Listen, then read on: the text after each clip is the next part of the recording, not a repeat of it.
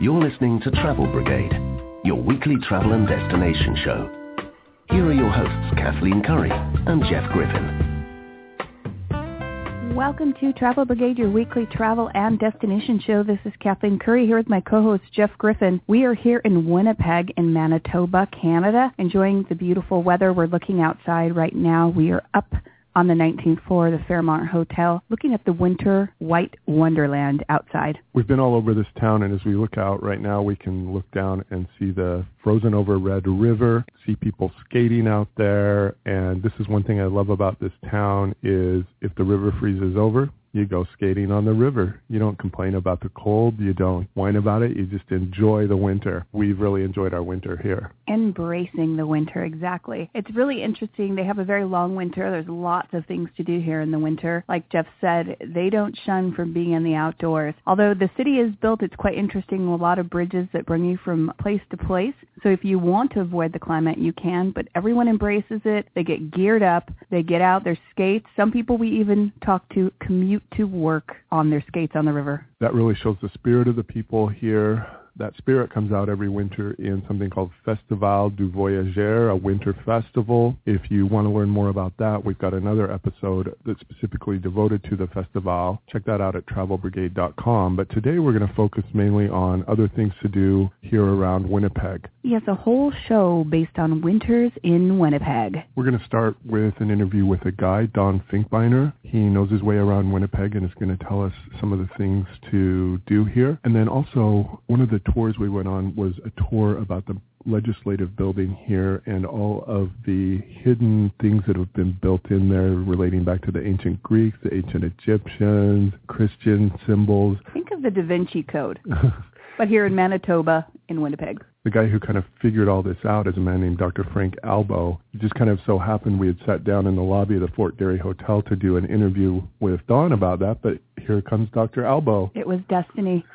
destiny, and so we talked to him about that. Maybe that was in the code on the building. I'm sure somewhere in that building there's a thing hidden that says two American travel writers are going to come stumbling into Winnipeg, and you will run across them bundled up in Winnipeg.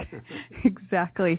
Also on today's show, we have Paul Jordan from a place called The Forks. You might not know what The Forks is. No, it is not a utensil you eat with. We'll talk about that more on the show, as well as Chef Sean Branson. He's a local chef here. We're going to talk a little bit about the local cuisine here in Winnipeg. We're also going to be speaking with Ida Albo, who is the owner of Ten Spa at the Fort Garry Hotel. And we had an amazing hammam experience there, which was unlike any other spa I've ever been to. As a matter of fact, I'm ready to postpone our flight back home to go back to the hammam. I want to advance to my 101 and my advanced hammam. I did the introduction to hammam, and it was amazing. Before we get to all that, we first need to do what is usually termed Hot Topics, our travel news segment. That's true. Was it today? Today, in honor of Winnipeg and the winter, we're doing Cold Topics. Nice. I like it. Cold Topics coming up next.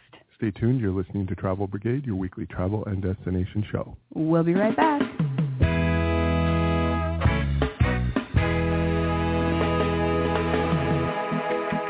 What's hot? What's not? What's trending?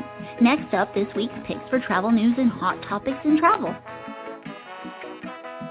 Welcome back to Travel Brigade, your weekly travel and destination show here. This is Kathleen Curry and Jeff Griffin in wintry Winnipeg. This is the segment of the show we usually call Hot Topics, but today today in honor of where we're at and what time of year it is, we're going to call it Cold Topics. Yes, Cold Topics in travel. I wanted to focus on something that could kind of relate to our experience here. Yeah. And I found a good article by Ed Hewitt on independenttraveler.com and it was kind of an article I looked at before we came here because it was about how to pack for the cold weather. Yeah, we were a little nervous about packing for the weather because I I don't know that I always go into the extremes, and you know it is really important to pack well. His article is more extensive than what we're going to go over, but there were three points that I really wanted to hit on that I think are important, that are your three most important. Now, obviously, you want to layer up and everything, but his first thing was your hat is kind of your key to your happiness.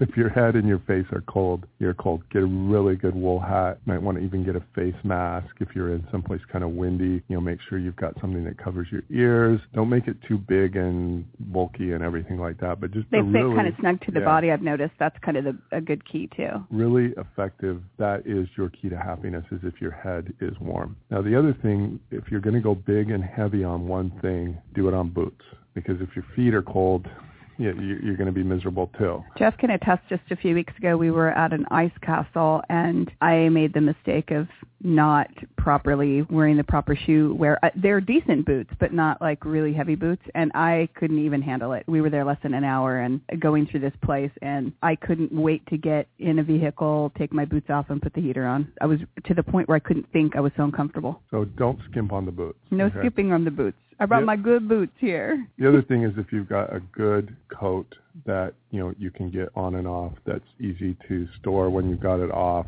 easy to get on and off, but very, very warm when you're getting in and out of places. And layering, like we talked about before, you know, a couple layers, thin layers underneath your pants and whatever really helps. So when you are inside, you can kind of strip down a little bit and keep yourself on temperature, whether it's gloves or layering. We were actually really fortunate this trip. Canada Goose, which is a huge company up here in Canada, does these amazing, you know, all winter gear, jackets, parkas, everything. And they geared us up for this trip, and we have been nothing but warm and toasty. Canada Goose, we will put them on our hot sheet for today's show, a link to all of their gear, and it was great. So thank you, Canada Goose, for taking good care of us on this trip to Winnipeg. Well, while we were out and about in the cold, we had a great time at several places. And coming up, we're going to have a guide named Don Finkbeiner who's going to tell us about some of the great places to visit here. We're also going to talk with Dr. Frank Albo, who is an expert on the Hermetic Code at the Manitoba Legislative Building. This is a legislative building that he kind of stumbled onto. There are all these different signs and messages from Think of kind of like the Da Vinci Code for those yeah. of you who've seen that movie. If you're really interested in that architectural sort of clues to what things mean, this is truly amazing. And it, w- it was really fascinating when we went on the tour. So we'll hear from him as well. You're listening to Travel Brigade. Make sure that you check us out on Twitter at Travel Brigade, our Facebook Travel Brigade, and we've been Instagramming this trip. So check our Instagram out at Travel Brigade. We will be right back. You're listening to Travel Brigade with Kathleen Curry and Jeff Griffin. You can follow them on Twitter, like them on Facebook, and check out their website at travelbrigade.com. Welcome back to Travel Brigade, your weekly travel and destination show. This is Kathleen Curry here with my co-host Jeff Griffin. We are in the Fort Garry Hotel. It's a beautiful hotel. It's very busy, people coming in and out. It's actually the hotel that is the headquarters for the festival. We have been here for the last few days here in Winnipeg, going around the city, checking things out. There's so much to do when you're here in Winnipeg. We're going to talk a little bit about that today. We've called in an expert to help us. We've got Don Finkbeiner here. He is a tour guide here in Winnipeg. And tell us a little bit about the history of this city and how at one point it was sort of the Chicago of the North. Thank you. Uh, actually, the uh, the city, the history of the city goes back at least six thousand years. It's it's the center of the continent, which is the crossroads uh, of the continent. It's actually the very very geographical center of North America. The city uh, boomed. Basically, the the real uh, the real glory of the city was in the late 1800s, early 1900s, when it was known as the Chicago of the North. This city was booming. There were more millionaires per capita than even New York City. And, and what's left now is the remnants. Is this is the Exchange District which has buildings that go back to the late 1800s, early 1900s, or, uh, or within a short distance of three or four blocks. There were 20 banks in the turn of the last century. They predicted the population of the city to increase to about 4 million, which was amazing. But it, it was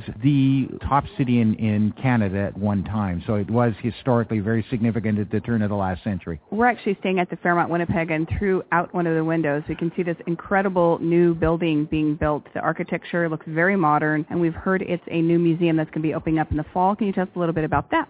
This is this world-class Canadian Museum for Human Rights. This is a new building. It uh, should be open in September, and it's basically dedicated to the understanding of human rights issues throughout the world. And it is an educational structure. It's a, it's a structure that's going to provide an environment for discussion of human rights. It's going to have stories of past human rights and going into the future of how things can improve for humanity's point of view. It's the brainchild of the Asper family who felt a vision from their father to wanting this kind of a, an amazing museum. The architect was a guy by the name of Antoine Predock from uh, New Mexico who actually incorporated the landscape of Canada in this unbelievable building. Everything from the prairies right through to the mountains, to northern lights, to glaciers, etc. It actually, the top part shows the wings of a dove. It is, is really going to be a unique building uh, dedicated to the understanding and of, of human rights issues uh, throughout the world. Continuing on with new things to do here in Winnipeg, tell us a little bit about the Journey to Churchill. The Journey to Churchill is a new exhibit that's being opened at Assiniboine Park, and it'll be a 10-acre site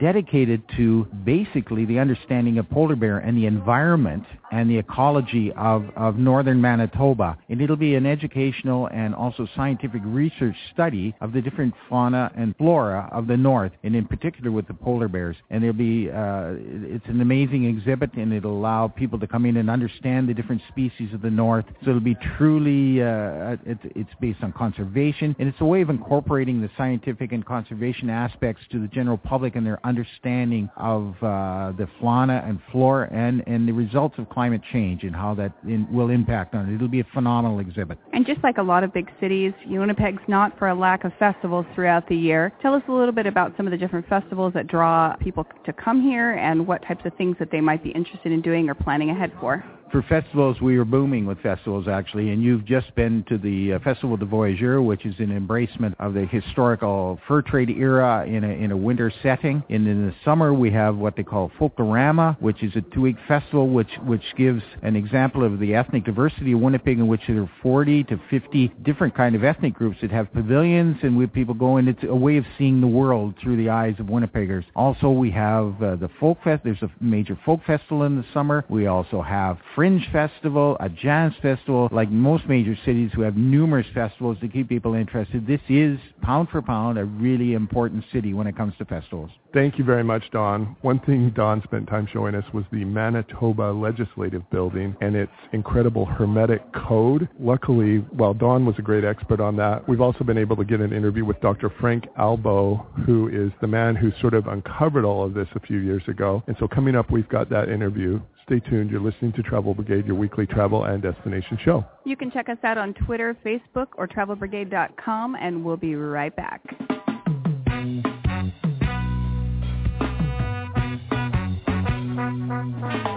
Questions or comments for the Travel Brigade? Tweet them at Travel Brigade.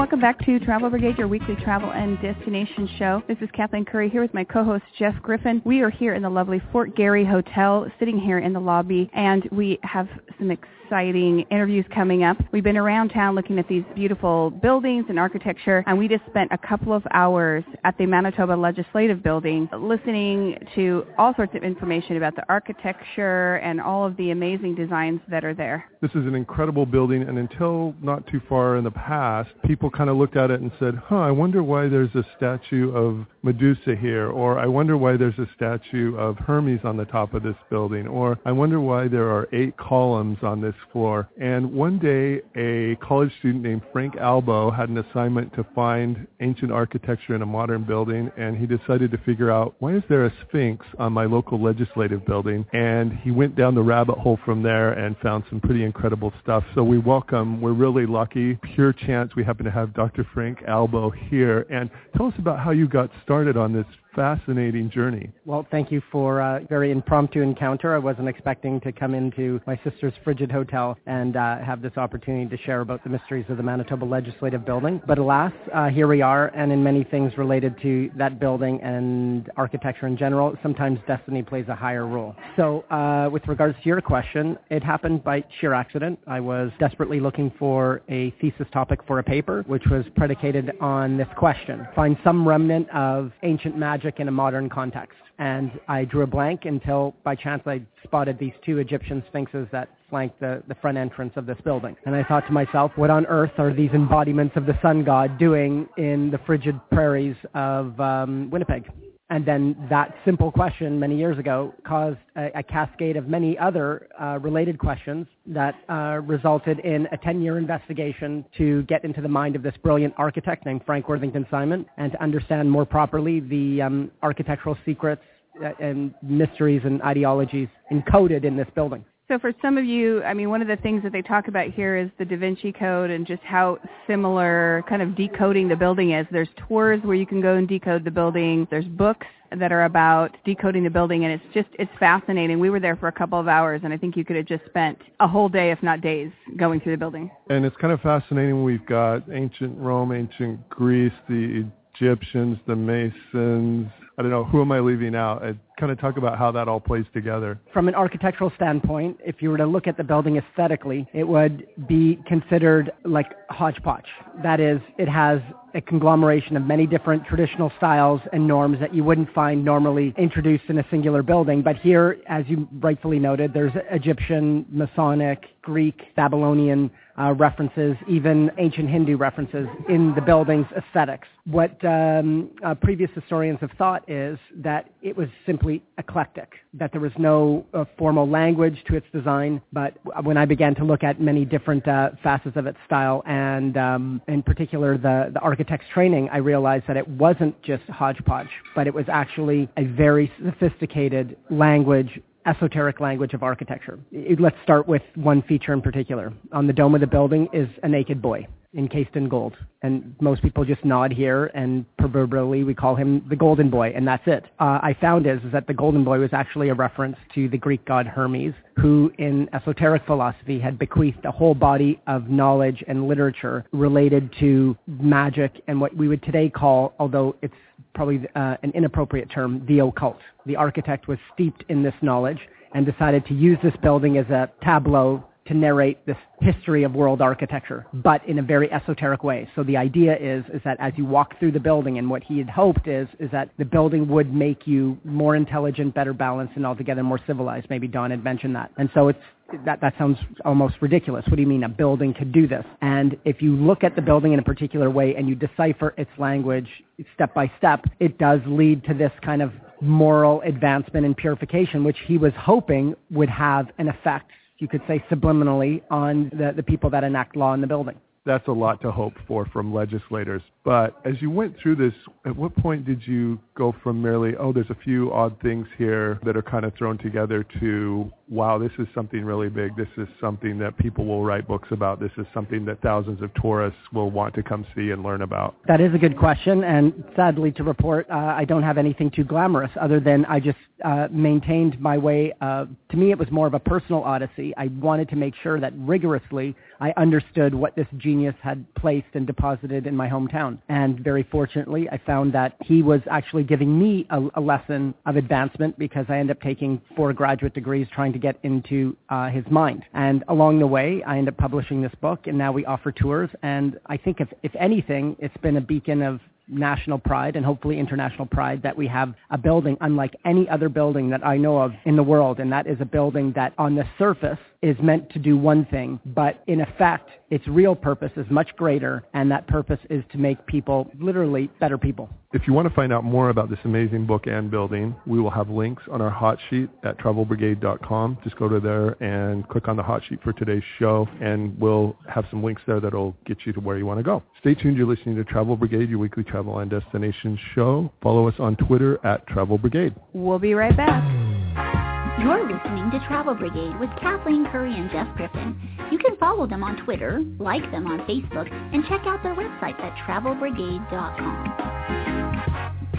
Welcome back to Travel Brigade, your weekly travel and destination show. This is Kathleen Curry and Jeff Griffin in wintry Winnipeg. We're actually up here on the 19th floor at the Fairmont Hotel overlooking the beautiful city all draped in white. And when we drive by and see snow, we're not talking about a few little inches of snow. We're actually talking about feet of snow on parts of this place. And it's amazing how the cars get around. Everyone's got these amazing snow tires. Everyone's bundled up in their gear. And it's just, just quite amazing. We've seen people out jogging, riding bikes, through the snow. Winter will not defeat these people. No, it won't. And what's really funny, we were just talking in a couple segments previous about Canada Goose. They geared us up for the show. And here, you know, in the U.S. or other countries you know, some people have heard of that, but here it's like a staple. If you don't have a Canada Goose jacket or parka, you're really kind of missing it, kind of noticed.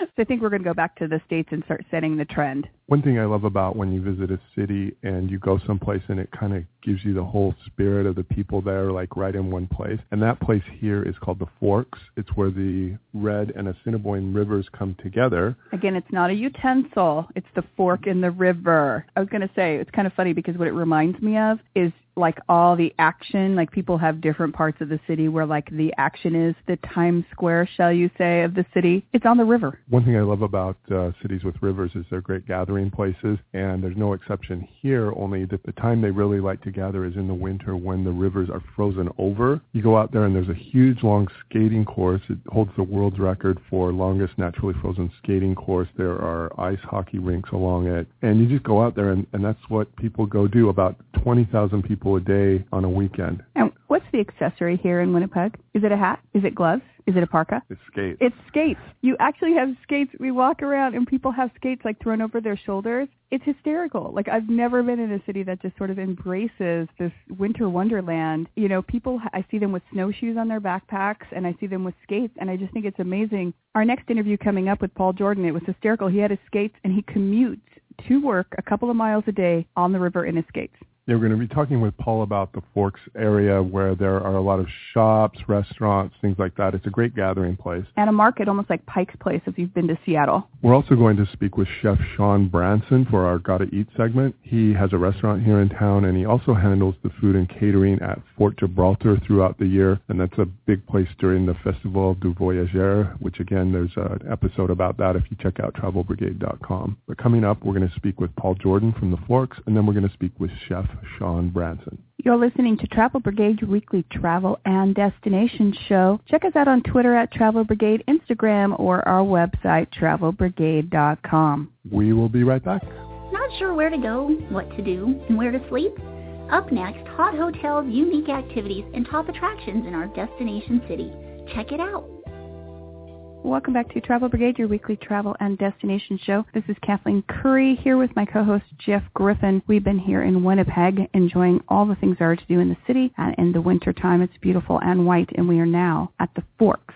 The Forks is where two rivers here in Winnipeg meet, and you know what I love about these people here is if the rivers freeze over, you go skate on them. You don't you don't just you know hang out and say, well, we're going to wait till spring. You go out skating on them, and you uh, put a nice little shopping market right next to it. Here to tell us more about it is Paul Jordan, and Paul, give us a little bit of a history here about the Forks Market in this area. The Fork site has been around for 6,000 years when the uh, great glaciers left and people started moving in. But uh, it's been a it's been a meeting place for thousands of years. The fur trade all came through here, the rail, the railroads, and uh, you know it's Winnipeg's Winnipeg's heart. So the Red and the Assiniboine are why we're here. Uh, they meet big historical rivers, and uh, in about 1989, this was uh, we reclaimed an old brownfield, an old railway brownfield. All these buildings were old railway buildings. The site was a was a bombed out site, and we've uh, been developing it for the last 20 years. We are sitting here above the public market. You can see there's there's lots of people down eating different foods from different places. Tell us a little bit about the market itself. Well, the market is a uh, an interesting beast in a hundred year old building that was designed originally as uh, stables. This is where all the horses were kept, and they would take goods out to the city of Winnipeg after railways would dump off their goods. And it's been converted into this public market, so it's a mix of retail, uh, fast food, and uh, fresh food, and uh, you know, interesting organic bakers, those kind of things and it's just uh, become a real it's become Winnipeg's largest community club really people just come down here to recreate and hang out and uh, partake of all the all the stuff they can buy here we're sitting next to the world's longest naturally frozen skating course here, uh, about five kilometers each way, three miles for Yankees. Uh, tell us a little bit about how people go about getting out there and skating, if there's skate rentals here, and what are some of the other things they can do here out on the river? Well, when we uh, became the longest trail in the world about five or six years ago, it really exploded. People started, not only locally, but all uh, nationally started to see, became quite interested in, in what was going on here. It's a very interesting skate because you can literally skate right through the downtown. It hooks up all the big residential areas on either side of the downtown. So it's an interesting thing. You see people skating recreation, recreationally. You see people skating commuting. That's how I get to work. Uh, I leave my house and skate to work and back again. Uh, so there's, it, it's used a bunch of ways, but now there's about five layers that have started up on top of this this trail. It started with the you know the sports and the recreation. We do lots of curling and hockey and ice bike races and all those kind of things that happen uh, over the winter. But you know now we have this big art and architecture competition. It's gone international. Uh, you know we even had Frank Gehry down here competing. You know he built his warming hut. We've got this big music series that happens. It's going on today. As a matter of fact, you can go to all these huts and some of Manitoba's greatest bands are playing in them. There's uh, you know a fashion show going on right now. And for the last three weeks, we had uh, fine dining. We had this pop-up restaurant. It's an expensive ticket. You go down, and some of the greatest chefs in Canada were cooking. And uh, so it's interesting how a skating trail has morphed into this complete exhibition of the arts uh, in Winnipeg. One thing I love, I think every city should be located on a river because it gives people a natural gathering place, and especially to be able to do it in the winter is a great thing. And tell us a little bit about this warming huts competition and how often are the warming huts along the trail and how many people do they hold? And these really are like fine art the way the uh, warming hut competition works is, well, actually about five years ago, a bunch of young local architects in Winnipeg came to me with this idea of just creating these different huts, you know, something cool, interesting to look at. And uh, so we did it for that one year, and it was extremely popular. You know, it, from there, it turned into an international competition. So we have uh, five spots every year. One is an invited architect uh, that we invite. One year we invited Frank Gehry, and he showed up and built the hut. And then there's a U of M entry, a U- University of Manitoba entry. And then there's three three other spots that are competed for internationally. So this year we had over 200 entries from all over the world, uh, Israel, Norway, Russia, United States, all competing to build one of these huts. So um, every year we run that competition. Every year we have five new huts. Uh, some of them, you know, don't like Frank Gehry's melted, so they don't always go from year to year. So uh, we've got 15 to 17 huts out there right now. So if you go for a skate, uh, you know, the skate is about 10 clicks. You uh, seven miles, six miles. Uh, every so often you'll see a warming hut. Some of them you can actually warm up in. Some of them just warm you up by looking at them. So it's it's uh, it's art and architecture on a frozen river. So what would be if if somebody said, "Hey, I'm I'm coming in for the day." What would be the perfect day here at the Forks that you would want to do? If you wanted the perfect day, you'd really have to uh, watch the weather forecast. I would say a minus 10 Celsius day and anything warmer than that is perfect if you're an out-of-towner. Uh, Winnipeggers go out in lots colder than that, but we're a little more used to it. But uh, minus 10 Celsius, I'm not sure what that is in Fahrenheit anymore, but uh, is a great temperature for skating. And, uh, you know, if you came during the week, you'd get really, really good ice because not a lot of people have been on it yet. If you come during the weekends, you'll see lots of people, but the ice gets kind of beat up. We groom it every day, but uh, the more people that get on it, like for instance today, there's probably 20,000 people skating on it, so it gets uh, it gets beat up pretty quickly. But tomorrow morning we'll have it all fresh and ready to go, and uh, there'll be another 20,000 tomorrow because there's a holiday. And then uh, we're seeing about 250 to 300,000 people over six weeks skating on that trail. So it depends what you want. If you want all the color and the noise, today would be a great day. If you want to just go for a pure speed skate, you know, sometime in, during the middle of the week and a really cold day, you can re- you have it all to yourself. Paul, thank you so much for spending time with us today. I'm actually uh, checking things out at the market right now, and I can't decide how many different places I can get in to eat while we're here. I hit a few of those. You're listening to Travel Brigade, your weekly travel and destination show. Check us out on Twitter at Travel Brigade or our website, travelbrigade.com. We will be right back. You're going to get a little hungry when you're traveling the globe. Whether it be fine dining, a regional specialty, or a small local street cart, you gotta eat. Next up, you gotta eat. Mmm, good.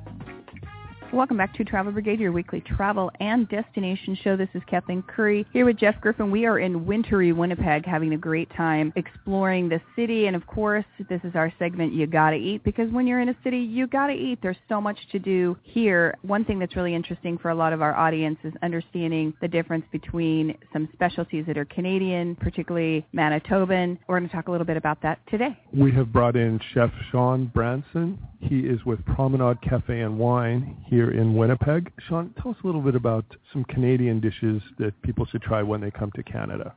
So uh, for in Canada, we have a lot of uh, different things. We have a lot of game uh, meats and, and different unique uh, things. Certainly uh, beef, uh, pork, chicken, and all those things. But we also have the access to venison, elk, and bison and things like that. We actually have a number of bison ranches in the area. They're not free range. They don't go running around in, in your backyard and stuff like that. The deer may, but not the bison. Over the years, over the 30 years that I've been in the restaurant industry, we served a lot lot of different things, including the wild game meats like elk, venison, and bison. And what we did was um, we used to serve tenderloin and strip loin of bison for local farmers who wanted to keep it local. But then there was a six-month period where the farmers weren't giving us product. And we I talked to the farmer and said, um, so what's the deal? You have bison. They couldn't move the rest of the, the animal. Uh, so we had uh, decided to buy the ground sirloin and, and meat and the different things to help the farmer out. We have bison burgers, we have tourtière, we have bison meatballs and those kind of things to help them out. We know where the farm is. It's uh, about two and a half hours away from our city, and it's processed there, and uh, we're able to use it nice and local. But then other other meats are also very high quality. It's just our a lot in Manitoba. It's very lush and have a lot of uh, good things to feed them, and uh, they just taste good. Are there uh, particular dishes that uh, a visitor that comes here to Winnipeg might expect when they come here that it's a local dish that they might not get in the U.S. or in Europe somewhere else? Well, there certainly are a couple of things that are, and it's uh, tied to some of our French heritage and some of the other heritage of the immigrants that came here, much like in, in the U.S., but we have a more kind of northern feel. One of the things that we have in Winnipeg and certainly in the French Quarter is poutine. Poutine is a, a dish uh, with uh, French fries, gravy, and cheese curds, and um, it's uh, quite uh, delicious. And we also uh, have a lot of great fishing in the area. So we have we have pickerel, uh, and which is walleye, of course. Uh, pickerel called here, well, walleye of the rest of the world. There's something called goldeye as well, which is a northern fish that is smoked, that is uh, quite uh, delicious. We actually have gone to a few festivals throughout the Canadian provinces and territories, and we noticed there's always a mini donut place, and there's always beaver tails. Uh, We love them both, but that's really really funny. Let's talk a little bit about the dining scene in Winnipeg. Some of the restaurants there, some of the popular places to go. Uh, we talked a little bit about em- embracing this whole winter wonderland that you have a good portion of the year. Tell us a little bit about that. The one thing about Winnipeg is we have a lot of restaurants. So there's a lot of different sort of things from our heritage in different restaurants. Uh, we have a lot of uh, local foods such as pierogies, those kind of things. We actually at the restaurant have pierogies that we stuff with uh, mush love day mushrooms, which is a mushroom plant not too far away. Uh, we have um, a lot of uh, chefs that work together, not only uh, in the high-end restaurants and, and country clubs, towards causes such as Share Our Strength, which is a, uh, an event, a food-related event that was found in the States. So we get together and do a lot of those things. Something that's new as well, we have uh, pop-up restaurants. One of the newest restaurants, it started last year, is called Raw and Almond, and it's actually a restaurant that popped up in a tent at the at the juncture of the Red River and Assiniboine River. This is the uh, the junction that was so important to the founding of Winnipeg because that's where the two places connect. They built a, a fort called Fort Gibraltar, and that's where they did the fur trade and the pemmican trade. Certainly, pemmican is something that is not as enjoyable. It's uh, about 15% uh, dried meat, usually bison meat, and then they mix uh, some a couple of dried berries that they can find around, and the rest was fat. It was the power bar of the voyageur. We're actually Promenade Cafe and Wine has a uh, food in one of the tents uh, at Festival, and we have a pork eater hot dog, which is a uh, eight-inch hot dog topped with pulled pork, uh, some coleslaw to, to cut all the porky goodness, and then pemmican uh, sprinkles on top. Pemmican's something that you need to do uh, just in small amounts. For about four years, we've been trying to find really good example. This is the best we got. We even tried using duck fat and uh, and dry and, and and dried bison and stuff like that. But uh, I think we've got it down pat here. So there's certainly everything is uh, fresh, local. Uh, well, certainly uh, things that are from around here. But we have a lot of culture in Winnipeg, and we embrace the different cultures and have little food spins on uh, on many of our ingredients. I think that shows the spirit of Winnipeg that if the river freezes over, you go put a pop-up restaurant on the river. We're going to have contact info for RAW:almond that Sean mentioned, as well as his restaurant, Promenade Cafe and Bar. We're going to have that on our website, travelbrigade.com, on our hot sheet. Sean, thank you so much for taking time with us. Stay tuned. You're listening to Travel Brigade, your weekly travel and destination show. Follow us on Twitter at Travel Brigade. We'll be right back. You're listening to Travel Brigade with Kathleen Curry and Jeff Griffin. You can follow them on Twitter, like them on Facebook, and check out their website at travelbrigade.com. Welcome back to Travel Brigade, your weekly travel and destination show. This is Kathleen Curry and Jeff Griffin here in wintry Winnipeg, this beautiful white wonderland. We've been experiencing so many things. We just talked about some amazing dining here in town. We haven't had a lack of eating. And some wonderful things to eat. I think I could just live on the poutine and on the maple or sugar pie. After all these experiences being out in the winter, we had to go and enjoy one of the most hottest experiences in town. We went to the hammam at Ten Spa and had the introduction to hammam experience. Now, we're just beginners at hammam. We are. But we want to learn more. it's very, it's completely different from any other experience I've ever had at a spa. Ritualistic. You start with just sitting in a warm room, having some tea to get warmed up, and then you go into Turkish delight and Turkish delight. and then you go into a hotter room where you kind of begin to sweat, and so you put some salt on your skin to kind of cleanse your pores. Yeah, and then you shower, lay on a slab. They actually w- wash you. It is just, it is the most incredible experience. I and we've been to a lot of spas. When we say they wash you, they don't just turn a hose on you like your mom used to do when you had been playing in the mud before you yeah, came really. in the house. Don't come in the house like that. How would you explain them? They're bowls. Yeah, that they just and some of them. Do you, do you notice when they did the two hand thing and they were like, I don't know how to explain it. It was just, it was hot. I mean, really, one thing I noticed when we got there is how many couples were there. I mean, we've gone to spas before, and there's usually like one or two men, but I mean, this, I think it was probably almost even, wouldn't you say? Yes, and they pour different types of water in terms of the temperature on you at different times, different parts of your body. It's a whole experience that takes almost 45 minutes. Actually, I timed ours, and it was an hour and 10 minutes from the tea to the room to the Turkish delight to the ritual and then back to the quiet relaxation room. It really is a whole experience. As we mentioned, we're just hammam beginners. We've got a hammam expert coming up. We're going to be talking with Ida Albo, who is the owner of the Ten Spa. She's going to tell us more about it and how Ten Spa came to develop this amazing treatment. You've been listening to Travel Brigade. We'll have the information for all of these people we've been interviewing with and activities that we've been doing on our hot sheet for today's show. Check out our website, travelbrigade.com. Follow us on Twitter at Travel Brigade and check out some photos on Instagram. We will be right back.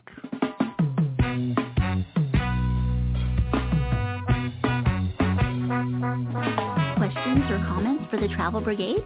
Tweet them at Travel Brigade.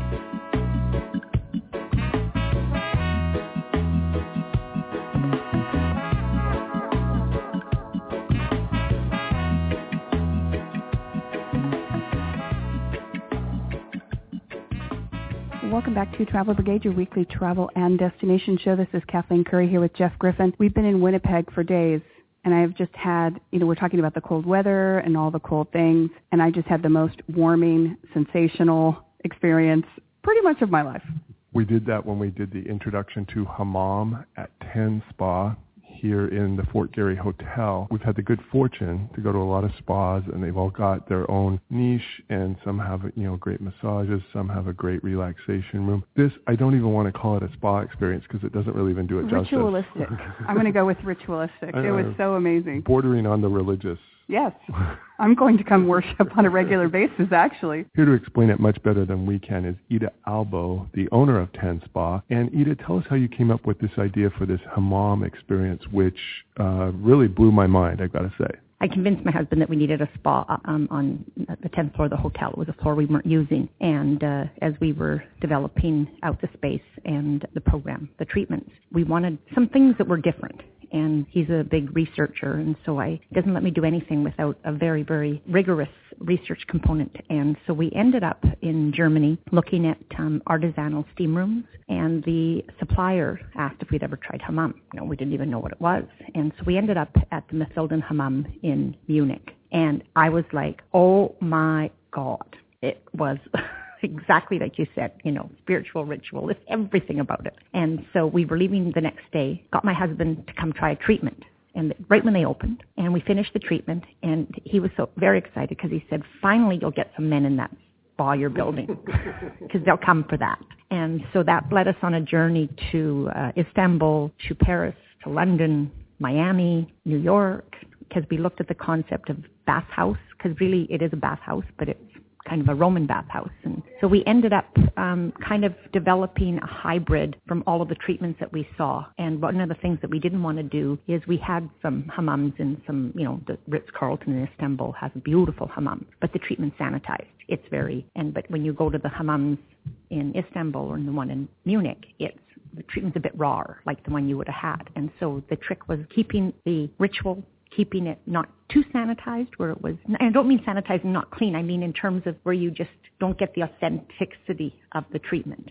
And so we made sure people you know with the peshmals and making sure the massage and you didn't have the the the graduate, we, we graduate you from intro to hammam to hammam 101 and then to fully loaded. And when you get into the those other treatments, you get into the gommage and the scrub, and, and those are the treatments that are make it even more special. Like you said, we did the intro to hammam, which was perfect for us because we had no idea what we were doing when we got there. We had this great guy Ryan who actually helped us out during the, the time that we were there. Tell us when you have a client that's coming into intro to hammam, what to expect as far as going through the basics, as far as you know know, going through changing, but what you wear, kind of the process of the whole thing, and then maybe uh, talk, we'll talk a little bit about the graduation process and what things you can do after an intro to hammam. The intro to hammam is you, the uniform is a peshmal, which is uh, like a cotton towel, and uh, it's meant to get wet and it's meant to, when it's wet, to cling to your body. And so their ritual begins in a kind of an atrium room where the seats are heated, but it's not that hot. So we start, we start getting you acclimatized to going into a hot steam room where you're going to be for probably anywhere from 45 minutes to an hour and a half, depending on the treatment that you're having. And part of that is just making sure you're hydrated. So we serve some fresh mint tea, and then um, we also provide some. Uh, we make our own Turkish delight, which was part of the ritual that we experienced, actually in the one in Munich, which was run by Turks. So then you're on a hot marble slab, and as your body's heating, because it's not, it's ambient heat.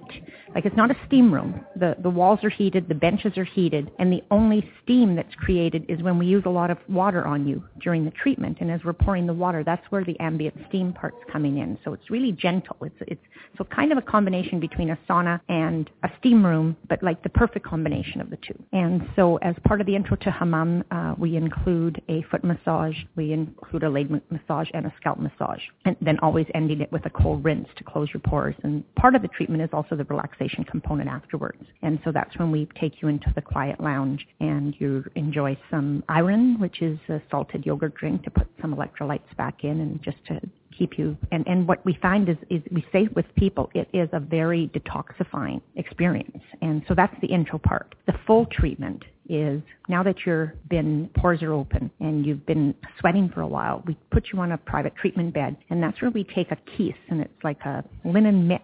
And you'd be very surprised and sometimes embarrassed of how much skin can come off when you start taking that rough mitt and start scrubbing you from the tip of your toes to the kind of all the way your back everywhere. And what I find interesting, and I always ask our therapist, is how are people with draping when it comes to that component? And 90% of the people say, don't worry about draping me, just scrub me down.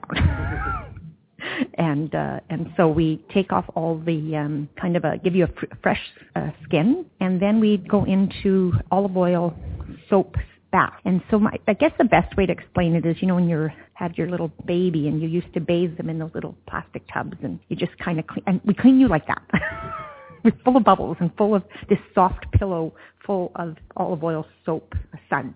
And so that's 101. And then the fully loaded, and that was the treatment that I first experienced at the Mathilden Hammam, is where the therapist now incorporates massage, not only as they're doing the soap massage, but afterwards. So then you end with a soapy massage, but part of the massage treatment are stretches that they do. And the therapist actually gets up on the treatment table and does some applied stretches, kind of like if you know what a Thai massage is, something like that. So there's a there's that component to it as well. And by then you really do need to rest and you really are detoxified and you really can't do much else after the fully loaded. Again, for all these cold activities we've been participating in Winnipeg the last few days, this was really the hottest experience in many ways. there were so many couples there. There were so many men there. It was just a really, really great experience from head to toe. And I really liked part of it was before they washed us off, we put salt on our bodies to kind of, I guess, to kind of cleanse. And then you're lying down and somebody's pouring water on you on different areas of your body, and the sensation is, and you're in this hot room, the sensation is really intense. Yeah, it really is. It's such a great experience. Of course, there's traditional treatments at Ten Spa as well. We will have their contact information on our hot sheet for today's show. You're listening to Travel Brigade, your weekly travel and destination show. Check us out on our website, travelbrigade.com, or follow us at Twitter at Travel Brigade. We will be right back.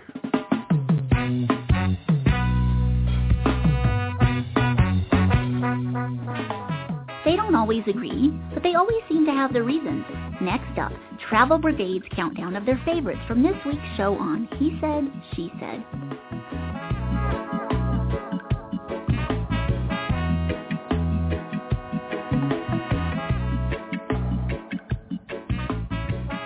Welcome back to Travel Brigade, your weekly travel and destination show. This is Kathleen Curry here with my co-host Jeff Griffin in wintry Winnipeg. As you can see, there is so much to do here. We've done activities, we've done festivals, we've done dining, and the nice, warm, ritualistic hammam.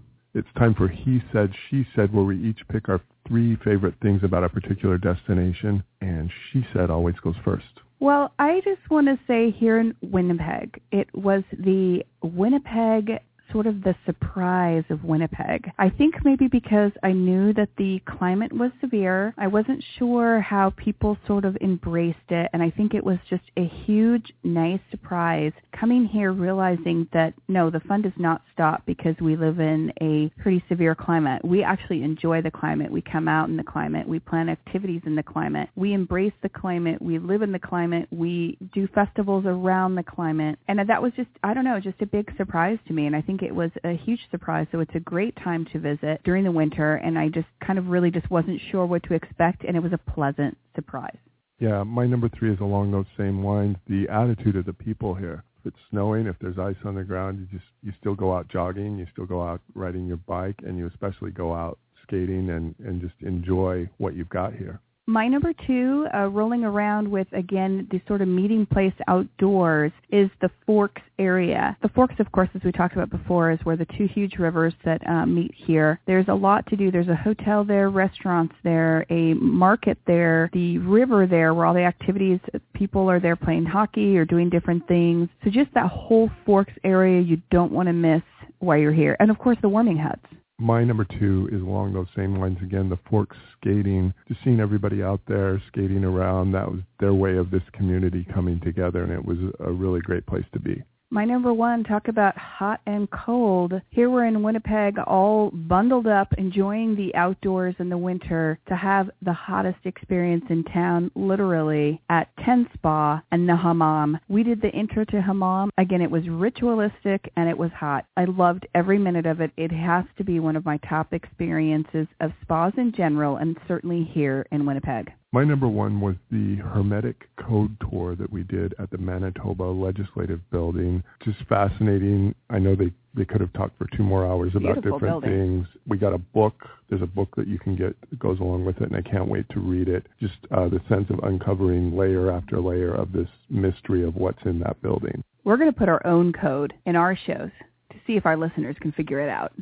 We'll do that when we go on to our next destination. Join us next week for another travel destination. Make sure for all the information we've talked about in today's show, it will be on our hot sheet for today's show on Winnipeg. Check out our website at travelbrigade.com. Follow us at Travel Brigade on Twitter and check out Instagram or our Facebook page. Until next week, remember there are two stages in life. You're either on a trip or you're planning your next trip. Whatever stage you're in, make sure you join us next week. Thanks for listening. Enjoy the trip. You have been listening to Kathleen Curry and Jeff Griffin on Travel Brigade. Connect with them on Facebook, Twitter, and at travelbrigade.com.